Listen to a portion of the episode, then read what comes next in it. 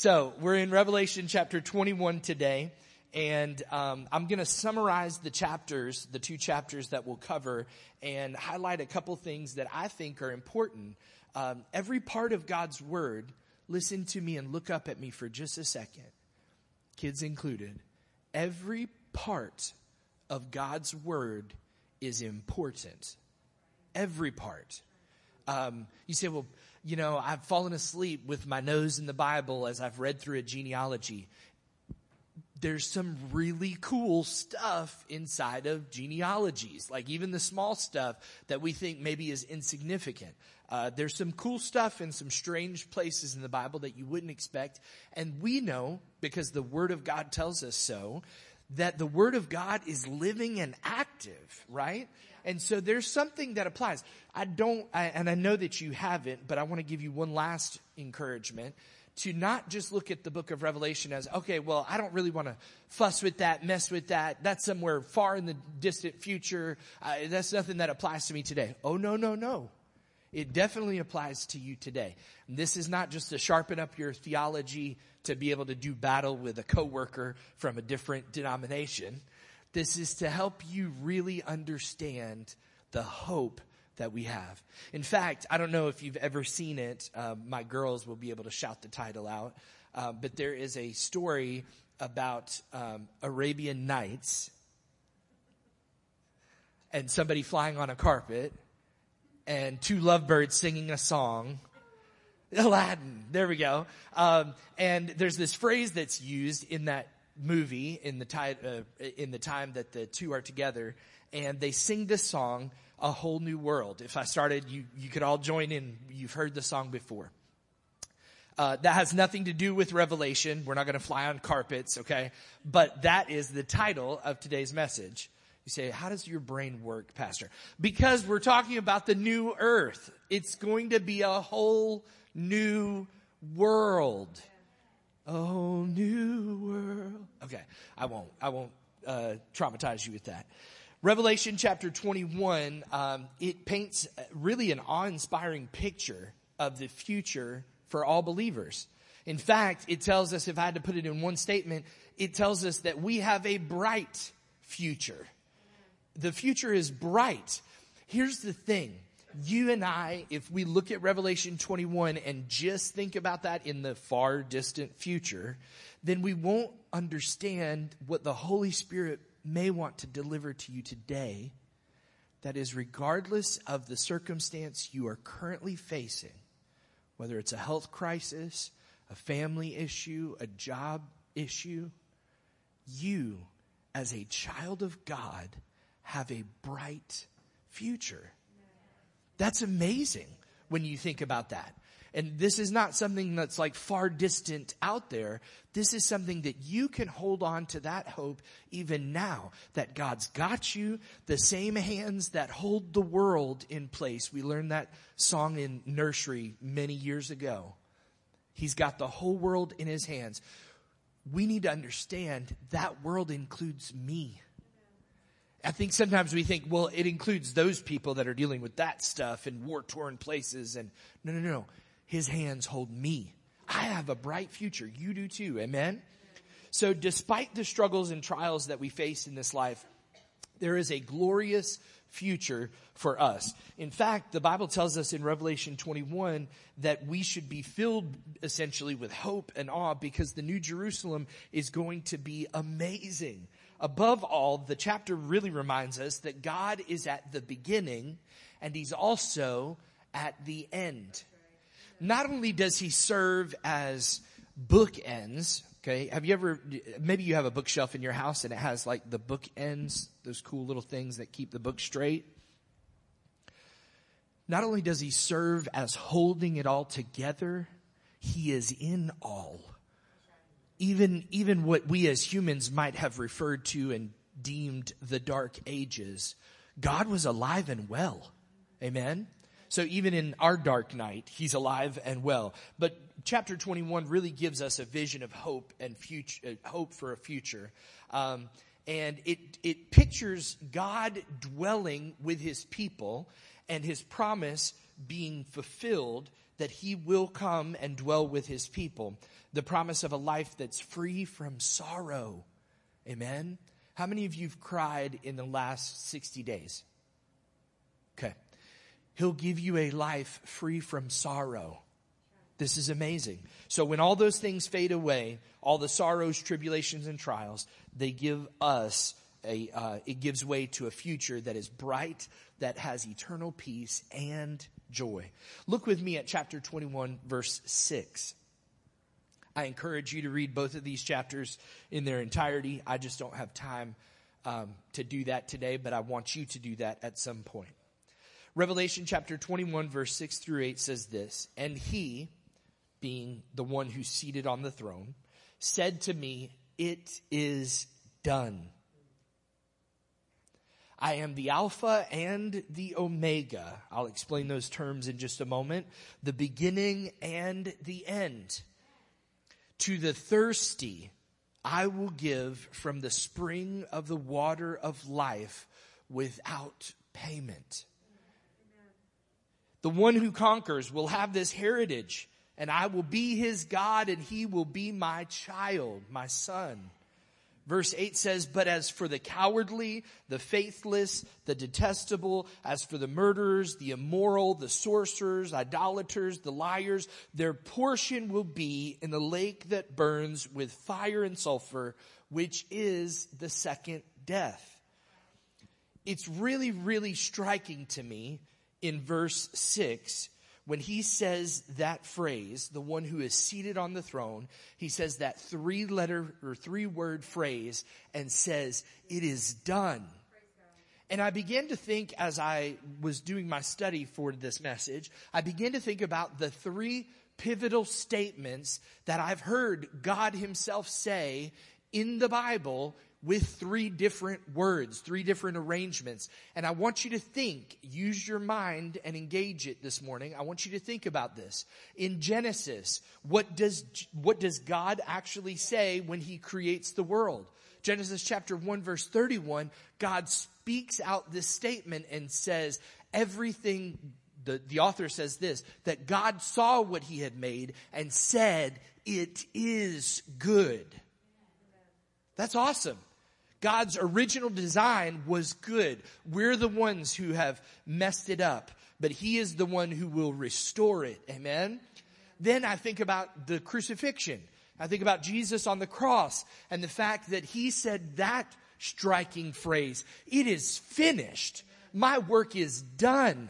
That I, that which I came for, it is completed. The cross of Calvary is what we needed. Amen. So Jesus says, it is finished. And then he is buried and resurrected from the dead on the third day. But now we hear a different three word phrase in the very last two chapters of the Bible. God saying, it is done. Now, when God says it is done, you can bank on it. It's done.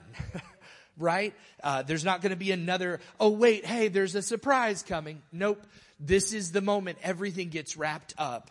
And so I think of creation and the cross and eternity. God speaks his word over all of those things. Amen. It is good. It is finished. It is done. So something else to notice there in the, just the few verses that we read it says, the one, verse 7, the one who conquers will have this heritage. I'll be his God and he'll be my son or my child. And then verse 8 says, but for the, and it lists these other people who do these other things. I begin to think about that, and I've spoken on this a few times before in different ways, but I want to say this really clearly and simply, and I want you to hold your, hold your judgment some of you thought I said I was going to hold your applause. Okay, no. Um, hold your judgment for just a moment because I don't know how many of you just stay attached to the news station on TV and stuff, or you know the details of what's going on in the world. There's some crazy stuff, and there are people with wicked, devious intentions that repurpose our language. Okay, one of you understands this. Let me, I see some nods though. Okay, she was bold enough to speak out we have a problem there are people, the spirit of Babylon still exists. Okay. We have people in our media, in our politics, in all these places that are seeking to repurpose the original design of language. It will be the downfall of the culture if everyone forgets, and we have a bad memory if everyone forgets what the original meaning was. You say, Pastor, you're talking about something, but you haven't really told us what it is. Here's the word that I want you to understand. When it comes to our faith, the phrase I want you to understand. When it comes to our faith, our faith is both inclusive and exclusive. It is not inclusive in the way that the world system tries to preach it. It is not you come to church and remain in a lifestyle of sin and keep on going until your final day and then surprise, surprise, split the gates of hell wide open.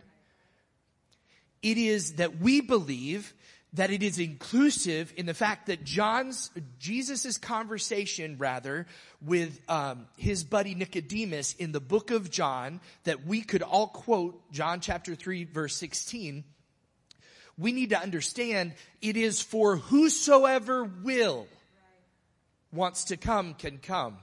But the the journey just begins there. It does not end there.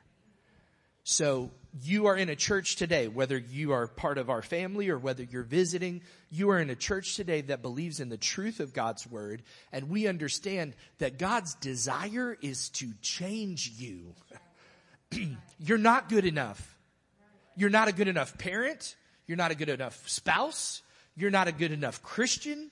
You're not good enough. And you say, Pastor, I came to be encouraged and lifted up. Well, slap in the face, here we are.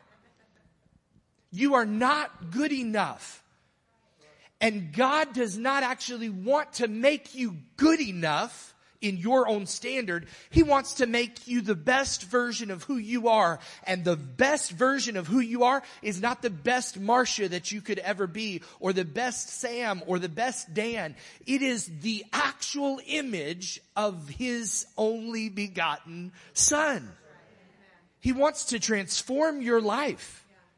So we need to understand, yes, our faith is inclusive, but it's not inclusive in the way the media uses that word and term. It is our understanding. And let me just say this, then I'll get back to my notes. It is not also the way that many churches have started to use this phrase. It is the true definition of what inclusive means. Just like you're taught in grade school. Why don't you go invite Becky and have her come into your little friend group? It's, they're trying to encourage you to include others. When I preach the gospel to you week in and week out, I'm trying to get you to include your neighbor, to bring that person with you to church, to talk to your family over a holiday meal. Um, maybe don't bring up politics, but bring up Jesus. He gets even more people upset, okay, than the current president or the last president or the whatever. Bring him up. Include. God is a family man and he wants a big family. And He's given us all this time not to just be selfish, but to include others. And yet it's exclusive. How is, how is God exclusive? That doesn't seem like it reconciles with God being a God of love and joy and peace. Yes, actually it is. Because all throughout God's word, even like it says here in verse 7 and 8, it says, but for those that don't belong, they chose not to belong, they will be excluded. So this is a warning, a clarion call for you and I to live our faith boldly, especially in the days that we live in. Amen? Okay. So if you aren't a family member, a member of the family of God rather, why would you expect to reap the benefits of what family members get? You can't shop at Sam's Club without having the Sam's Club membership. You pay for that membership so you get the benefit of it. It's a cheap membership and you save a lot on groceries if you've got a family and that kind of thing. It makes sense. But here's the thing. You can't just show up to Sam's and barge in and say, I want that TV and I want this sack of potatoes because they want to know that you're part of the group. This is a simple thing. But yet sometimes we think in, I think we complicate our faith. It's so simple. Any who want to can come and they better get ready because something great is about to happen in their life. And if that's you here today, God is able to change you as well. Look at what verse 21, or sorry, verse 22 of chapter 21 says. Chapter 21, verse 22. John says, And I saw no temple in the city, for its temple is the Lord God, the Almighty, and the Lamb. Verse 23, and the city has no need of sun or moon to shine on it, for the glory of God gives it light. And its lamp is the Lamb. Amen. By its light will the nations walk, and the kings of the earth will bring their glory into it, and its gates will never be shut by day, and there will be no night there. I don't know if you caught what John just said, but the gates won't be shut. You'll be able to go in and come out. There won't be any night. Amen. And there's no need for external illumination because Jesus Christ, the Son of God, is bright enough. The Lamb is the light of the New Jerusalem. But he says something really interesting there that he sees no temple in the city. Now, uh, if you've ever heard me preach on Revelation this year, you may have heard me use this phrase prophecy profiteers, those that write books and try to sell millions of copies talking about something, some code they found in the book of Revelation or whatever. They get all goosebumpy and uh, they go running around telling everybody they know about what they think a third temple will look like. You probably have come across these people. They pro- I don't want to step on too many toes this morning, but I'm just going to tell you, all of TBN is not good for you. Okay? Okay, I got a couple that understand. Uh, not everybody on there is biblically faithful. Okay? So here's, you say, well, Pastor, how could you criticize? I'm telling you, the body of Christ is not where it needs to be. And just because somebody's got a loud mouth and a pretty face doesn't mean that we should follow what they say. Okay? So they give themselves goosebumps thinking about, well, how are we going to set up this third temple? I heard that a Jewish person in Israel is buying property around the Temple Mount. And they get all hot and bothered about it. Here's what I'm telling you. It's not necessary in my analysis of the Word of God. It is not necessary to have a third temple now. There's just not. You can read the prophets, you can read the book of Revelation, and then we see John says in the future, there is no temple there.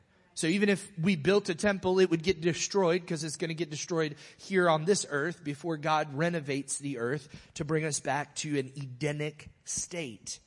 So is it possible that Jewish people will rebuild a physical temple here on earth before the end of all things? Yes. Is it necessary before Jesus comes back? No, it's not necessary. So, and I've got at least 30 scripture verses I can give you if you're interested. The Bible's clear and this passage makes it plain that there is no temple in the city. Why is that? You have to understand why they needed a temple before. The first time that they started joining together and they got um, not exiled. I was going to say they got exited. they got exodus Okay. They got brought out. That's the word I'm going for. They got brought out of Egypt and God said, I'm going to have a people that are going to worship me, serve me, follow me, obey me. And then they got together and said, okay, how do we worship this God?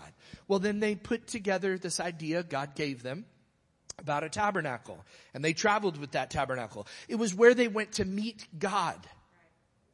It was where someone was able to speak with the authority of God's voice to the people. Now we understand church a lot differently these days than they did back then.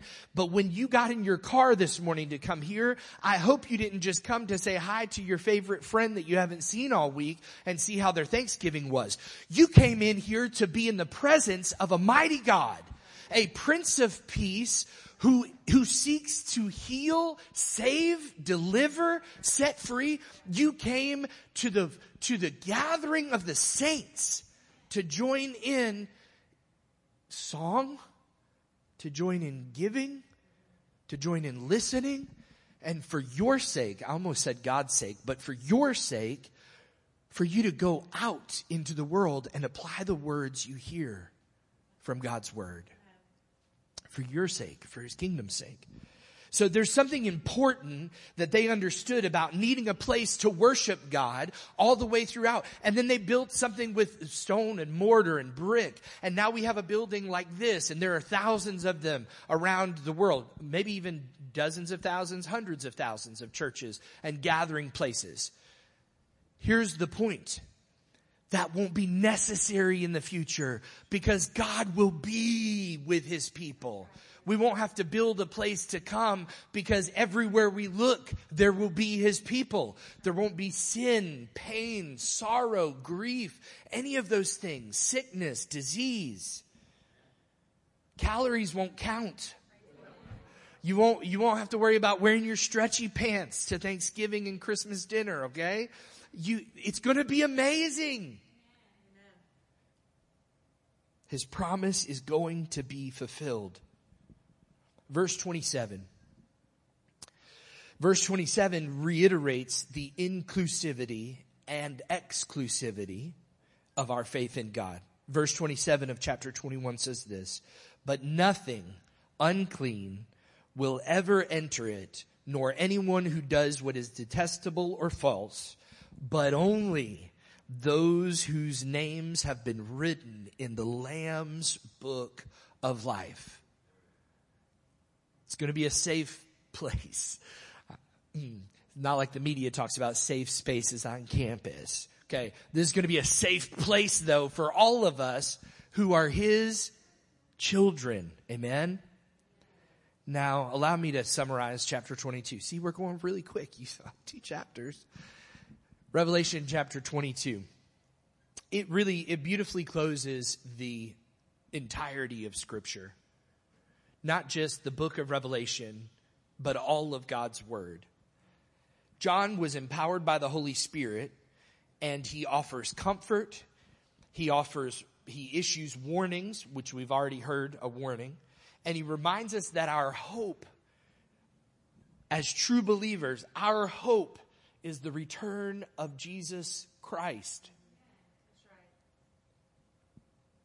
We've been preaching for hundreds of years in churches just like this. Jesus is coming back. That statement is still true. Jesus is coming back.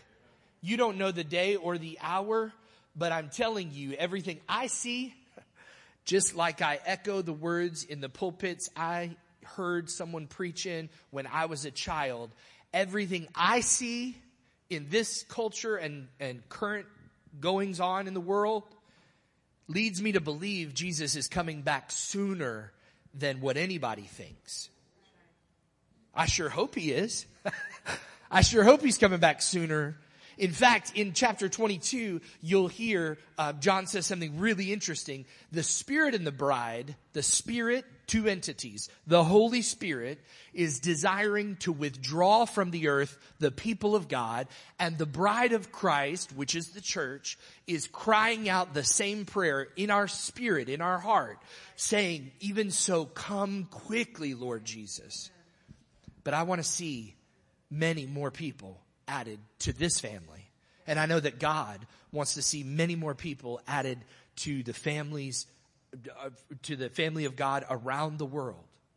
So Revelation 22, if I had to summarize that with one sentence, I would say very clearly, it is live ready. I've mentioned it before, but I was um, not only a visitor, but a resident in Brownsville during the height uh, of a revival that happened back in the late 90s and early 2000s. And I'll never forget Steve Hill preaching message after message, the evangelist who is there, who essentially, I mean, if you could wrap up any message he preached, he would say something very similar to this. Live ready.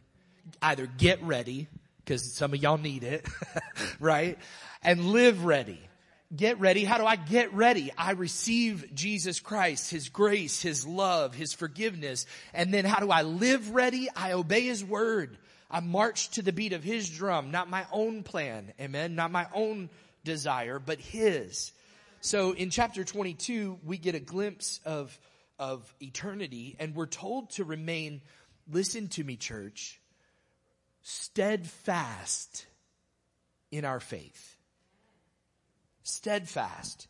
Now that's not a word that we commonly use in everyday English now. We don't talk about, yeah, I had a steadfast weekend or, you know, or my marriage is steadfast. We, we don't even use that phrasing anymore. But let me just help you understand what that means. We are told to remain faithful, anchored, tethered to, immovable, unshakable in our faith in God. John is communicating these things and we're told to live ready because Jesus is coming back. We also get this invitation to take or to receive the water of life. So when you read chapter 22, it really should inspire you to understand that we're heading for a bright future but we have got to live ready. Read some of the parables that Jesus shared in his ministry about being ready, about people being caught unaware, about that sort of uh, motif or that image that Jesus keeps delivering in his parables. He was trying to help his disciples first and then those who were his followers second in order for them to understand what, what does it mean for me to live ready. It means that I'm, I've got my bag packed. I've got everything sorted and I'm ready to go. Anybody in here ever struggled to get ready before a flight? And you're running around crazy and you're 10 miles down the road and you remember you left your cell phone at the house or whatever. I mean, there, we've all experienced what unreadiness or unpreparedness feels like. And God, through His Holy Spirit, tells John to tell us, don't be that way when it comes to my return. Live ready. Live prepared. Look at verse 1 and 2 of chapter 22. Then the angel showed me the river of the water of life, bright as crystal, flowing from the throne of God and of the Lamb through the middle of the street of the city. Also on either side of the river, the tree of life with its 12 kinds of fruit, yielding its fruit each month. The leaves of the tree were for the healing of the nations. Okay. If you're just reading the Bible and you come across this you might be like, what? Why is he highlighting nature and things that, I mean, it just seems like, okay, this is a little bit strange. He's describing a picture of what he is seeing. Now, if you were to imagine, use your imagination, it might have been a while since you've done this if you're a grown up, but use your imagination and you could either see trees. Have you ever seen a picture of like a canal in a European city that's lined with trees, just beautiful on either side? They're, they're all almond trees or cherry trees or whatever, but they're lining up the whole thing. If I use my imagination, it might be that the tree and the roots of it are beneath the river and its branches are coming up on either side of the stream. I don't know what you imagine. I'm not exactly sure what John saw when, like, the coloring and all that stuff. But I'm going to tell you the significance of a tree here is very important. Where have I heard tree of life before? It seems like it showed up in Genesis. In Genesis chapter 3, it seems like it's there and God does something crazy. He sends an angel with a sword to guard it after the fall so that Adam and Eve can't get back to the tree of life. The two trees in the garden, tree of the knowledge of good and evil and the tree of life. The problem is he didn't want us in our sin state to find immortality in that way. And so God knows what he's doing. He knew what we would do, right? And so he protected.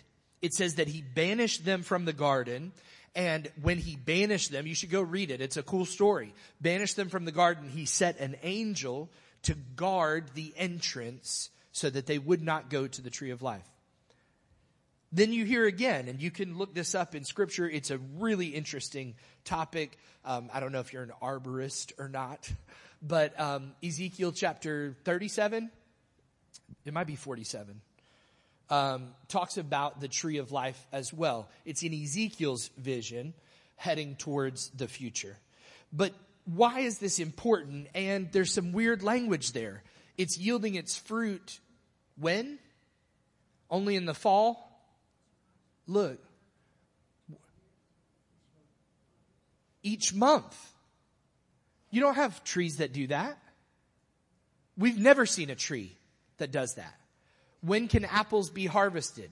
Sure, you can buy them because they come from, you know, Guatemala or somewhere else. You can buy them in January because they harvested somewhere south of the equator and that kind of thing. But here in America, our apple harvest is in the fall.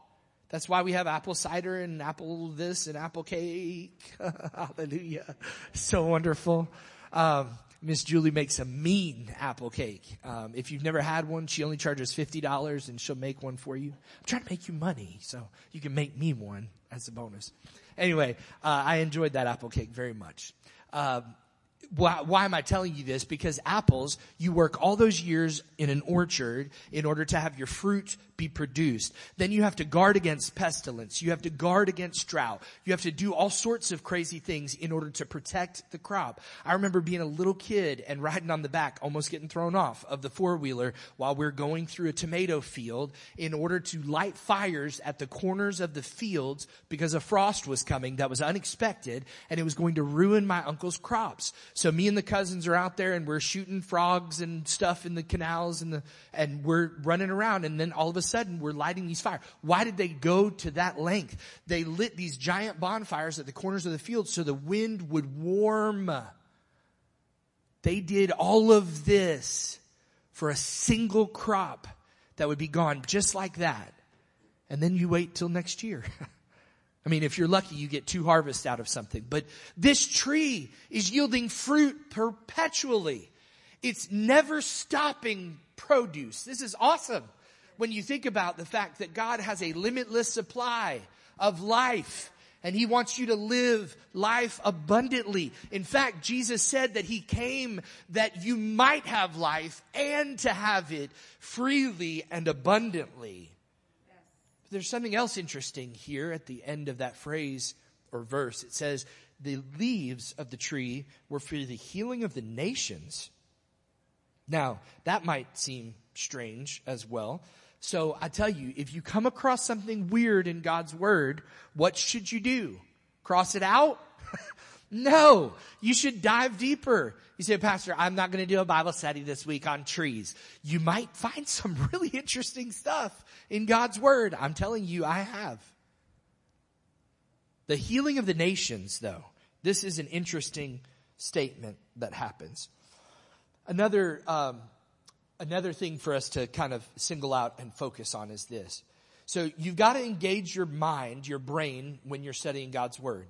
So we went from tree of life to, oh, that's from the Garden of Eden. Okay. So God is restoring what he originally wanted. He is getting all of that stuff back. But how does, how do the leaves and healing take place? Well, he's not a medicine doctor. Hello? Y'all need more coffee? I was trying to get a, ha ha. Okay. He's not a medicine doctor. He's not, he's not over there making a paste, you know, with some voodoo doll and chicken bones. He's not doing that kind of stuff. And why do we need healing for nations? Just use your mind, your brain when you're thinking about this, because we've already been told that there's no pain, no sickness, no sorrow, no grief. So it's not for an emotional healing. It's not for a physical healing. We've already seen the enemies of God defeated over and over again, not only throughout history, but in John's revelation of Jesus Christ. So they're not war wounds that are being healed. So what exactly is the point and why have this in, why have this phrase in God's word? It's not for physical healing or emotional healing. It appears that we will have life in abundance and be able to eat of the tree of life without any hesitation. And it will have ever yielding, perpetual fruit, and the properties of that will be like healing. But let me stop and say this. You don't have to be a Greek scholar or a Hebrew scholar to be able to understand what God's word wants to share with you. If you just say in a Google search, um, what does this mean in Greek? You know, and you put in the Bible verse, Revelation 21, 5, or whatever it is that you're going to do, you can start to somehow get an opinion about what scholars think. Now, I always say Google should not be your source for theology. Okay. You need to actually consult God's word and people who've studied it for their lifetime to be able to do that. But you can kind of get a little bit of a, a head start or maybe get a clue as to what you need to go further in. I say that because the Greek term that is used in John's language in that day the Greek term that we as American English speakers translate healing is actually a Greek word that means, it's a root word that we get our word therapy from. You said, Pastor, I'm in therapy. Please don't joke about it. no, I'm just kidding. Listen, therapeutic things, just think about this. Therapeutic things preserve life before disease sets in.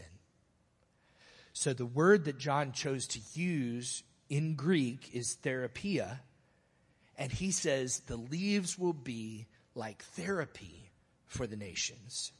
So an unending supply of God's abundant life giving property and fruit. And therapy does not actually heal. This is not a joke, please, if you've gone to therapy. I have, okay? I'm not talking about mental, emotional therapy doesn't do anything.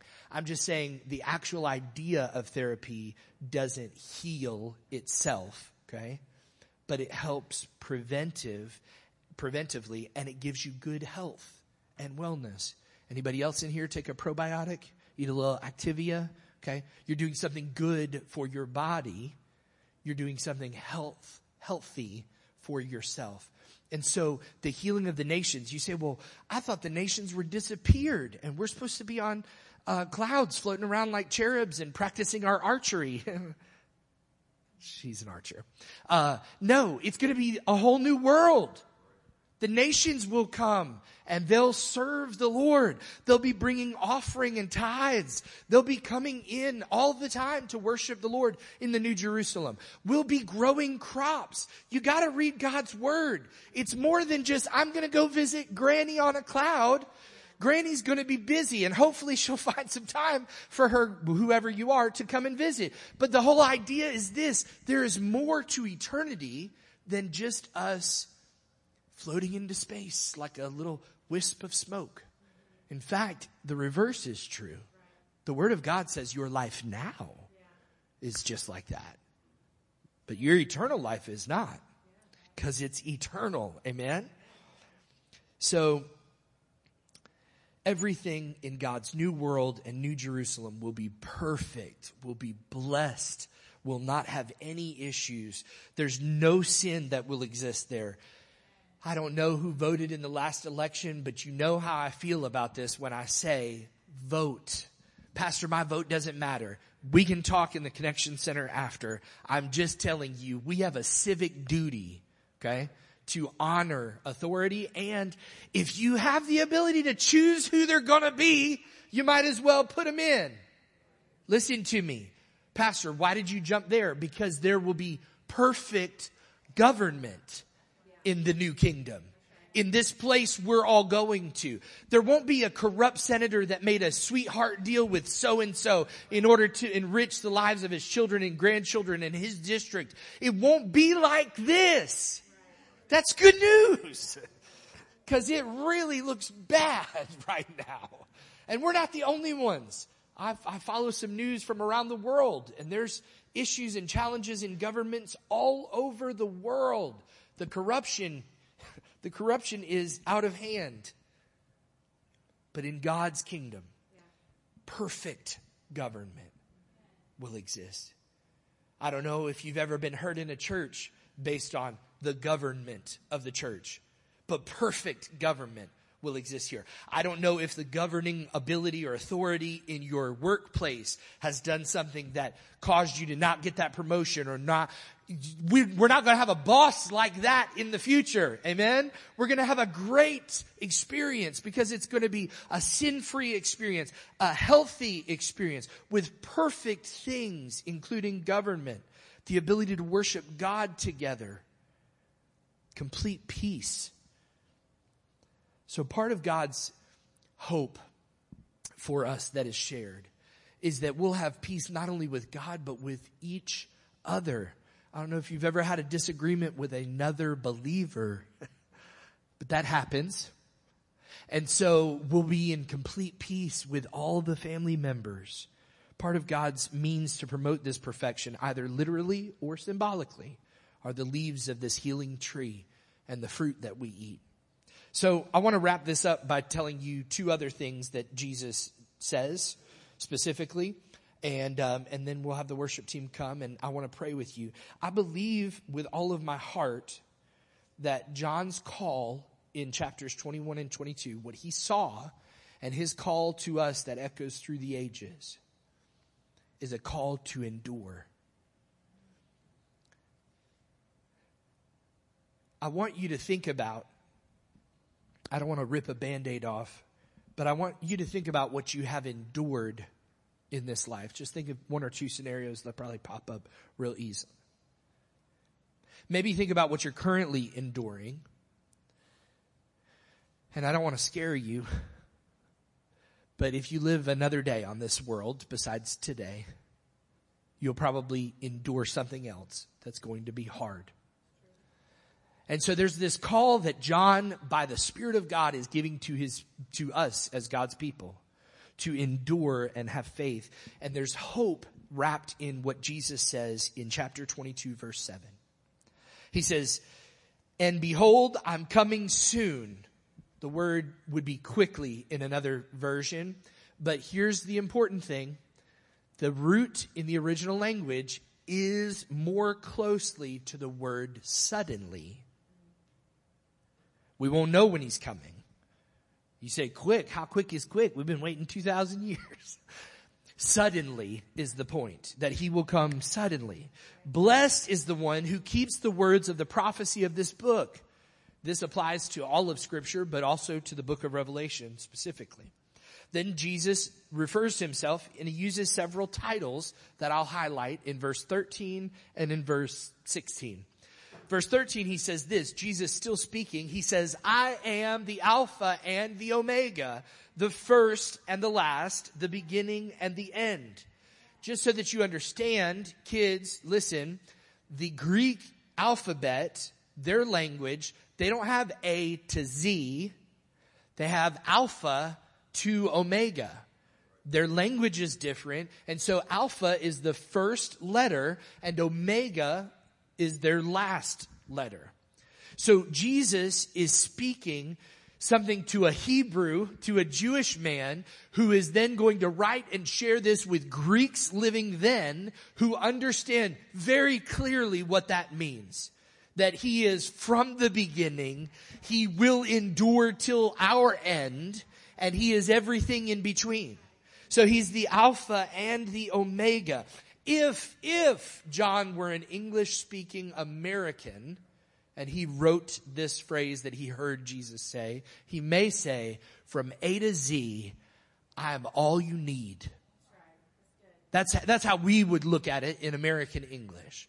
So he's saying something very important because he's called himself this before. Jesus has called himself this before in Revelation chapter 1 verse 8 and in other places throughout Revelation. We're to understand this is designating the comprehensive nature of God. Look at what he calls himself in 22 verse 16. He says this, I am the root and the descendant of David, the bright morning star. I want to help you understand this phrase, which I think really is precious. It's a beautiful phrase taken from the Old Testament, the prophecies about a Messiah, a Savior who is going to come. And there's this idea that he is trying to help us see that he is not only the originator of who David is, but he's also somehow David's son. So he is from the beginning. He's saying, I'm eternal. I've got the whole world in my hands. I've got all the future of every nation in my hands. I know what kings and kingdoms will rise and fall. I've got this. I am the one who desired to have a David. And even though David sinned and David did not always do what was right and good, he still got chosen as being the heritage of who Jesus was. It's amazing. And you can find that in the genealogies that I mentioned earlier. Read that as you start to read the Christmas story. Shh. Don't skip over the begats. You're going to find something cool in there. The fact that somebody who's a non-Israelite, a woman, in fact, is mentioned as being part of the line of David. How is that possible? It's awesome that God is grafting in those who are not belonging. Come on, somebody. That have no right to belong. He grafted them in from a long time ago before it ever came to me. And I'm thankful. So Jesus is saying, I'm the root and the descendant of David, or the son of David, the bright morning star. Jesus himself speaks of this while he's in ministry on the earth. You can read that in Matthew 22 at your leisure. But only God could have orchestrated a plan like this. Now we move to the last two verses of the Bible. He who testifies to these things says, surely I am coming suddenly. John's reply then is, Amen. Come, Lord Jesus. This should be our desire and prayer as well. I know for kids in the room, and I even understand for grown-ups in the room, I should start calling you adults, I guess. Grown-up sounds like a kid referring to, anyway. Somebody said this week, they were talking to me and they said, oh yeah, this person they're referring to, they said, yeah, they're about our age. And I looked at her and was like, I am not your age. I don't know what age you are, lady, but I'm not that old. Yes, I am. I've always been old. My wife says, yep, you always been an old man. Just wait, it gets worse? Oh Lord. Uh, it gets better and worse. Here it is. John saying this. He says, surely come, Lord Jesus, come quickly, suddenly. Let it, let that be the desire and prayer of our heart. What I was trying to say about the woman calling out my age is this. When I was a kid, I said, Jesus, I hear all these preachers talking, my dad too, talking about you coming back. But I really want to get my driver's license. and I really want to get a girlfriend. And I really want to go to college. And I really want to this. I thought like that. And there are kids in this room today thinking the same thing. I can't wait to get my first car. I can't wait to get my, you know, fill in the blank. We as parents and grandparents, or you're a parent maybe of the upper age and you're waiting for that first grandkid. I saw some celebration this week for some grandbabies that have been born. Congratulations. So listen, that's not their first. It's the sixth, seventh, seventh, seventh. Um, but here's the thing. Uh, Lord, don't take me before I get to experience grandparenthood. I actually want that. I want to see my kids suffer as they parent their children. Okay? Oh, I forgot one of them's here. Uh, but, and then I want to sugar up their kids and then throw them out the curb and say, here you go, go back to mom and dad. Um, I can't wait. So there are things that in our hearts, in our humanness, we desire to experience here. But I'm telling you, John in his spirit says something.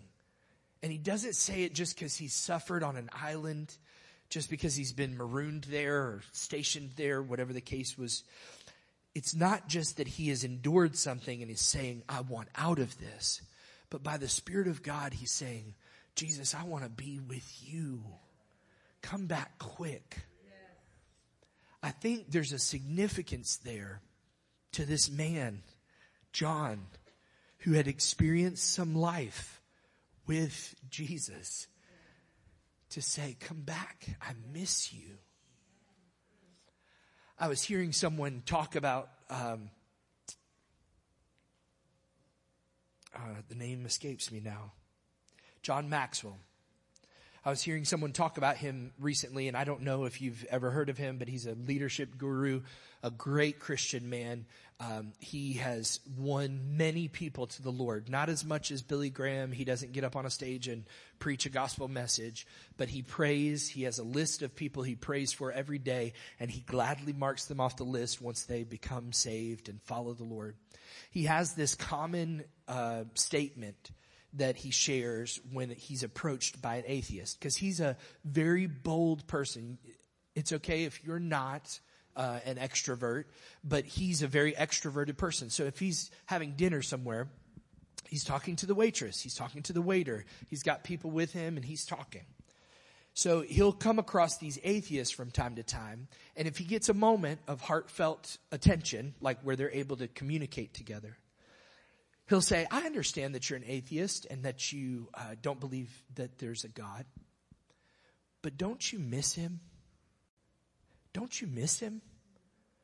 Wouldn't it really help if you had him? And I, I, was struck by that because I thought to myself, in light of this verse, in light of John's approach, in light of what our approach should be, I miss him. I need to miss him more, maybe. I need to miss him more than I want to see my grandkids be born. I need to miss him more. I need to want to be with him. I need to not be attached to this world as much as I am.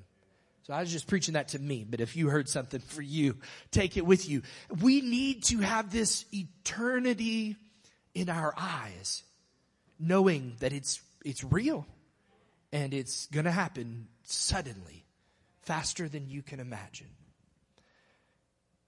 The last two verses, he who testifies to these things says, Surely I'm coming soon. And John replies, Amen, come Lord Jesus. Verse 21, the grace of the Lord Jesus be with you all. Other versions say, be with all the saints. We are indeed in need of the grace of the Lord Jesus. I want you, if you're here today, I want you to stand with me as we close our service. And I want to ask you that pivotal question. I gave you a sneak peek of it a moment ago. But as John's call to, to us to endure, I want to ask you about your endurance. I saw a beautiful video this week of the first um, woman with Down syndrome to have completed the New York City Marathon. It was absolutely beautiful, the celebration at the end. She was exasperated, but she had trained hard and she had gotten herself there. And there was this moment that hit me that regardless of her disability, she pushed through regardless of the thing that you faced, you should push through. Regardless, and they've been hard. There have been some hard things. In this room, we could go around and have sob story after sob story and tears, and I know I've experienced some hard things in my life too, but I'm telling you, God's call to the saints is that they would endure, that they would endure suffering like a good soldier, that they would continue to persevere even when it feels like they want to give up that they should push forward, that they should race towards the mark of the high calling in Jesus, that they should continue regardless of what their circumstance looks like. Let their faith be unshakable. So, what have you endured? What are you currently enduring that you might need prayer for? Or what do you feel is coming down the pipe, heading your way that you're going to endure? Those are questions that each one of us should wrestle with today because I want the perseverance of that woman who finished the marathon. I want to be able to stand before the throne of my king and him say, well done, you good and faithful servant. I want to be able to celebrate in eternity with all of those who have gone before. I want to meet the heroes of my faith.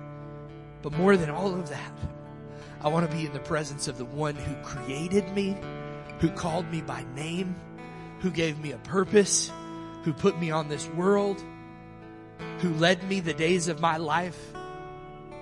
I want that, and I want you to experience that. So, believer, if you're here today and you say, Pastor, I'm a believer, I love Jesus with all my heart, but I am going through something hard. Our, our prayer team is stepping out right now and they're going to take position on this side of the room and on that side of the room. And they're just here to pray with you. Maybe it's been a long time since you had somebody pray with you. Uh, it's an encouragement to have them pray with you. You just mention your need. You don't have to tell them a long life story. You just tell them, I need prayer for my finances. I need prayer for my family, whatever it is. And they'd love to pray with you today. We've got plenty of them for plenty of you. But if you're not a believer here today and you've heard this message, then I want to offer you the hope of salvation that is only available through Jesus Christ. I know that sounds like a sales pitch, but it's the universal truth that everyone is missing, which is everyone but those who are believers is missing. And That is, there's only one way to heaven. It's not through being good enough. It's not through any other God that's ever been named. It's not through any other religion. It's through Jesus Christ, the only begotten Son of God. And He, He loves you so much that he gave his life on a cross for you and he didn't stop there. he persevered. He endured to the end. The writer of Hebrews says why he did that. He did it for the hope set before him.